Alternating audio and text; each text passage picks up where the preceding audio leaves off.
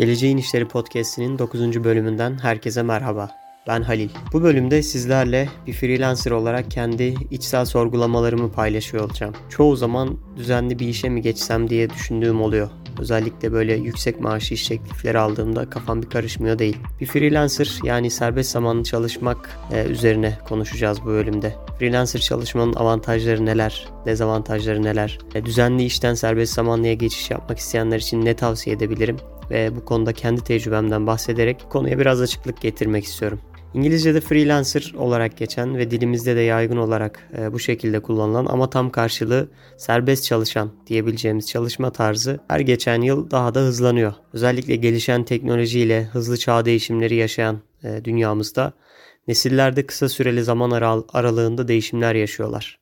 Bu değişimler onların hayat tarzlarından karar alma süreçlerine kadar bir yığın alanda etki gösteriyor. Bunlardan biri de çalışma tarzı. Bir şeylerin değiştiğine dair göndermelerle böyle konuşmalara başlamak artık eskiyen bir moda diyebiliriz belki ama özellikle böyle yazılarda çok görürsünüz. İşte ge- gelişen dünyada, değişen dünyada falan.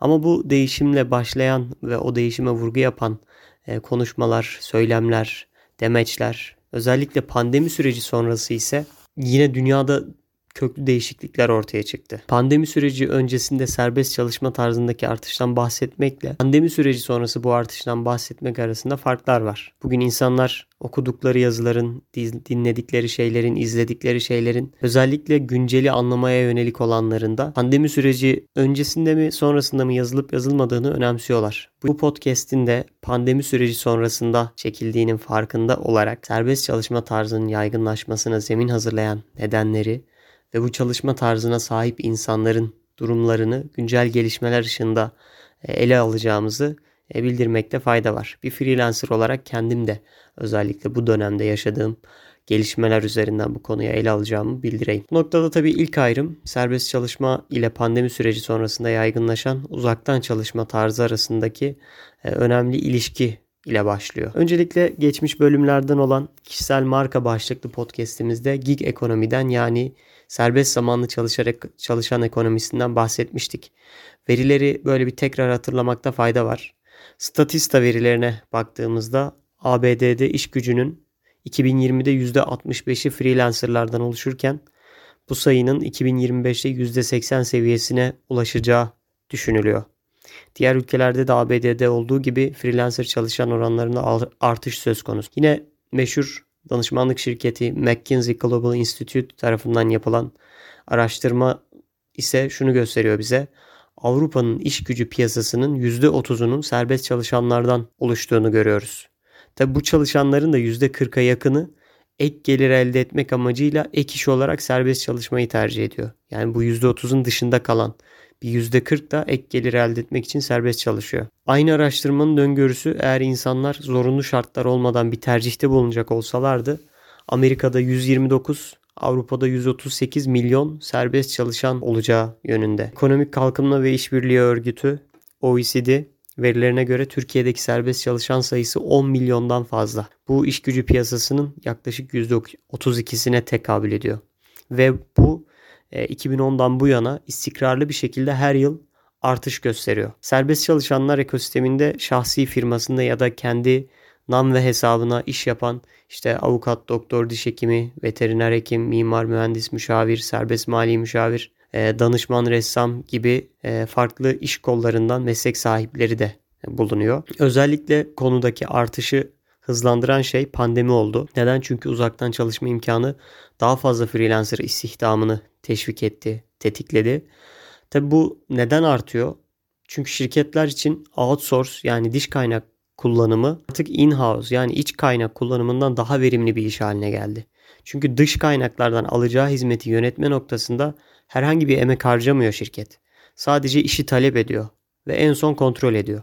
Karşı taraf sürekli bu işi yaptığı için alanında uzman oluyor ve teslim edilen işler iç kaynak kullanıldığında elde edilecek sonuçlara göre daha iyi seviyede oluyorlar genelde. Serbest çalışanlara dair elimizde başka veriler de var tabi. Yine OECD'den elde ettiğimiz verilere göre tam zamanlı serbest çalışanlar ayda ortalama 4,5 müşteri buluyorlar. Serbest işlerin %52'si devamlı müşterilerle yapılıyor. Yani bir müşteriyi buluyorsunuz bir freelancer olarak ve onunla devam ediyor.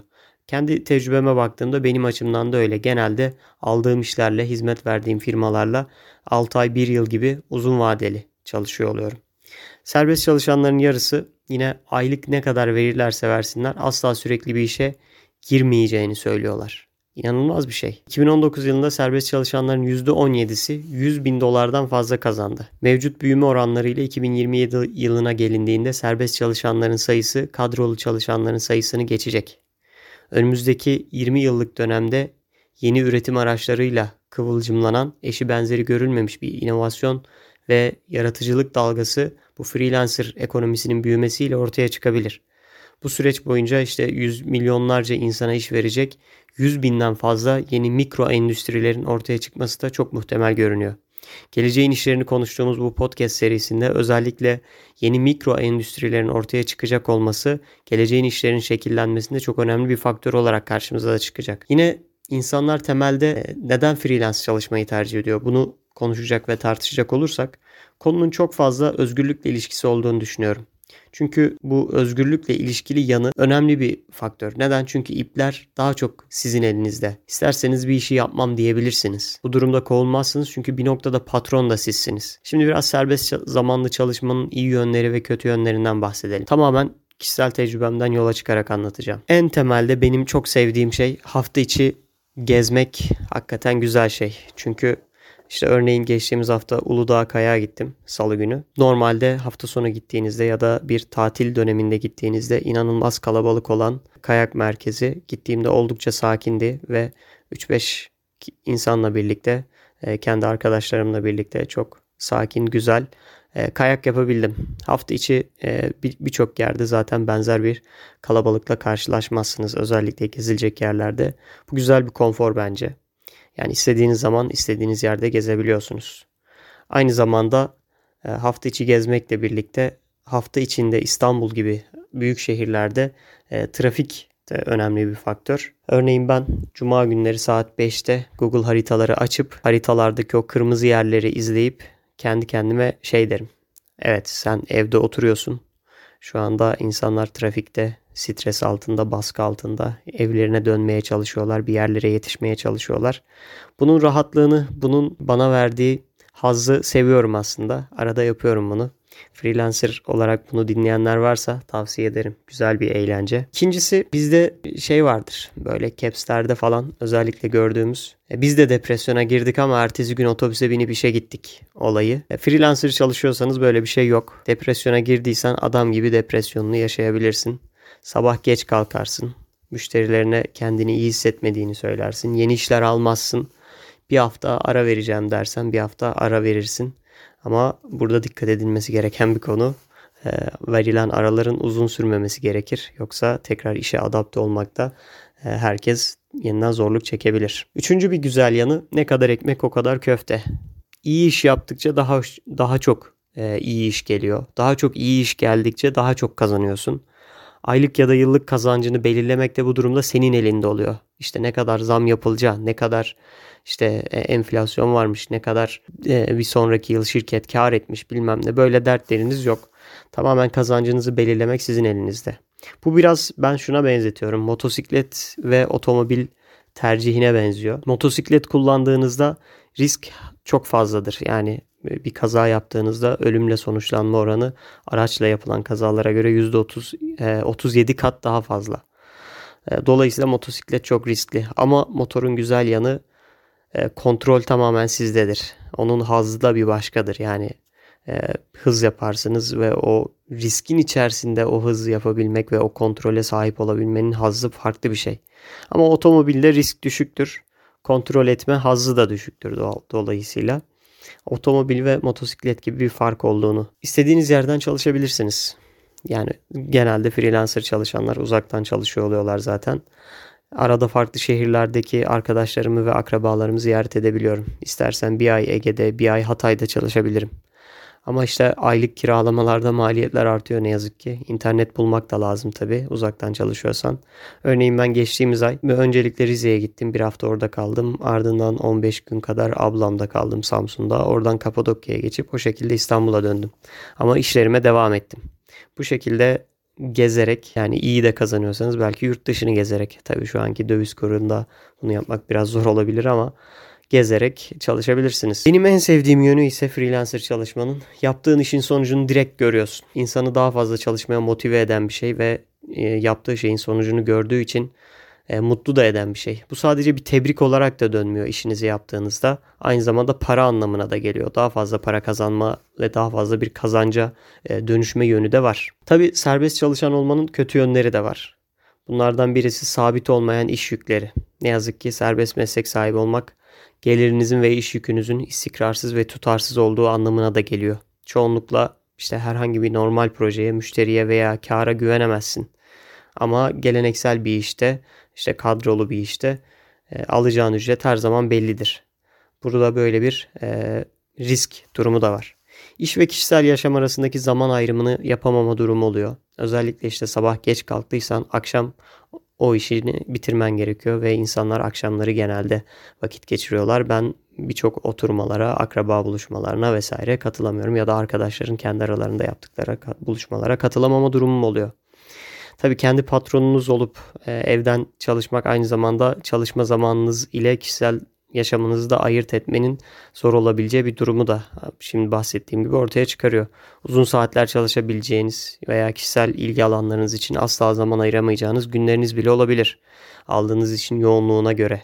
Özellikle bir işi son dakika ertelediyseniz benzer problemler, problemlerle karşılaşmanız çok olası. Üçüncü bir konu ise aldığınız işi yapmak kadar önemli olan işi bulmak ve müşteri bulmanın zorluğu. Tabii iyi iş yapıyorsanız zaten bulursunuz ama özellikle kriz anlarında ya da e, bazı dönemlerde sizin yaptığınız işe olan ilgi olmayabilir ya da e, sizi yaptığınız işi yapan insan sayısı çok fazla olduğu için o talebi e, karşılayan durum da ortaya çıktığında bir müşteri bulamama e, durumunuz da ortaya çıkabilir. Tabii müşteri bulmak var. En iyi uygun müşteriyi, size en çok kazandıracak müşteriyi, en çok sizi geliştirecek müşteriyi bulmak diye de ayrı bir konu var. Bu konuda da e, kişisel markayı çok iyi geliştirmek gerekiyor ki iyi müşterilere ulaşabilirsiniz ya da iyi müşteriler sizi onları aramadan onlar sizi arasınlar, sizi bulsunlar. Dördüncü bir konu burada olumsuz yanlarında ödeme alamama durumu ya da ödemelerin gecikmesi. İşinizi yaptınız genelde işin sonunda ödemeler yapılır ya da başında yarısı sonunda kalan yarısı. İşinizi tamamlayıp teslim ettiğiniz zamanda ama ödemeyi alamama durumunuz olabilir. Dolayısıyla burada tahsilat memurluğu da yapmak zorundasınız. Beni en çok rahatsız eden ve sevmediğim e, ama genç girişimci olduğum için de bir yıl muaf olduğum bir konu var. O da Bağkur ödemeleri bir yıllık şeyim doldu tabii benim. Şimdi artık başlamam gerekiyor ödemeye. Bir yerde çalıştığınızda özel sağlık sigortanız vardır ya da işte en kötü SGK'nız yatar. Dolayısıyla böyle bir derdiniz yoktur. Ama kendi işinizi, kendi işinizi yapıyorsanız ya da freelancer çalışıyorsanız ödemeniz gereken bir Bağkur var. Emekli olmak istiyorsanız eğer ya da Bağkur'unuzu ödemeyip e, özel sağlık sigortası yaptırarak e, emekliliği bir kenara atıp özel sağlık sigortasıyla da devam edebilirsiniz. Ama e, o da maalesef düşük bir maliyete sahip değil. E, Bağkur ödemeye kalktığınızda bunun miktarı 1300-1400 TL'ye kadar bir miktarı var. Dolayısıyla aylık kazancınızın bir, bir miktarını da oraya ayırmanız gerekiyor. Bununla beraber işte muhasebeci ücretleri, kira giderleri gibi sabit giderleriniz de var. Tabi vereceğiniz fiyatlarda elde edeceğiniz kazancınızda bunu da hesaplamanız gerekecek. Şimdi eğer serbest çalışan olarak hayatınıza devam et etmek isterseniz sizi öncelikle kişisel marka ve kişisel marka nasıl yaratılır podcastlerimizi dinlemeye davet edeyim. Bunlar 3. ve 4. bölümlerimiz bizim. Özellikle buradaki e, bu podcastlerimizde elde edeceğiniz e, know-how ile iyi bir freelancer olabileceğinizi tahmin ediyorum. Ardından da meseleler.blog sitesinde yine bana ait olan yükselen serbest çalışan ekosistemine dair kaleme aldığım yazımı okumanızı da tavsiye ederim. Linkini yine podcast'in açıklamalar kısmında bulabilirsiniz. Sonrasında ise freelancerlar dünyası olan Upwork'ü kullanmanızı ve orada nasıl hesap açılıp profil geliştirebileceğinize dair de Zekeriya Mulbay'ın YouTube kanalını incelemenizi ve oradaki videoları izleyip o şekilde Upwork'te iş geliştirmenizi tavsiye ederim. Yine linkini podcast'imizin açıklamalarında bulabilirsiniz.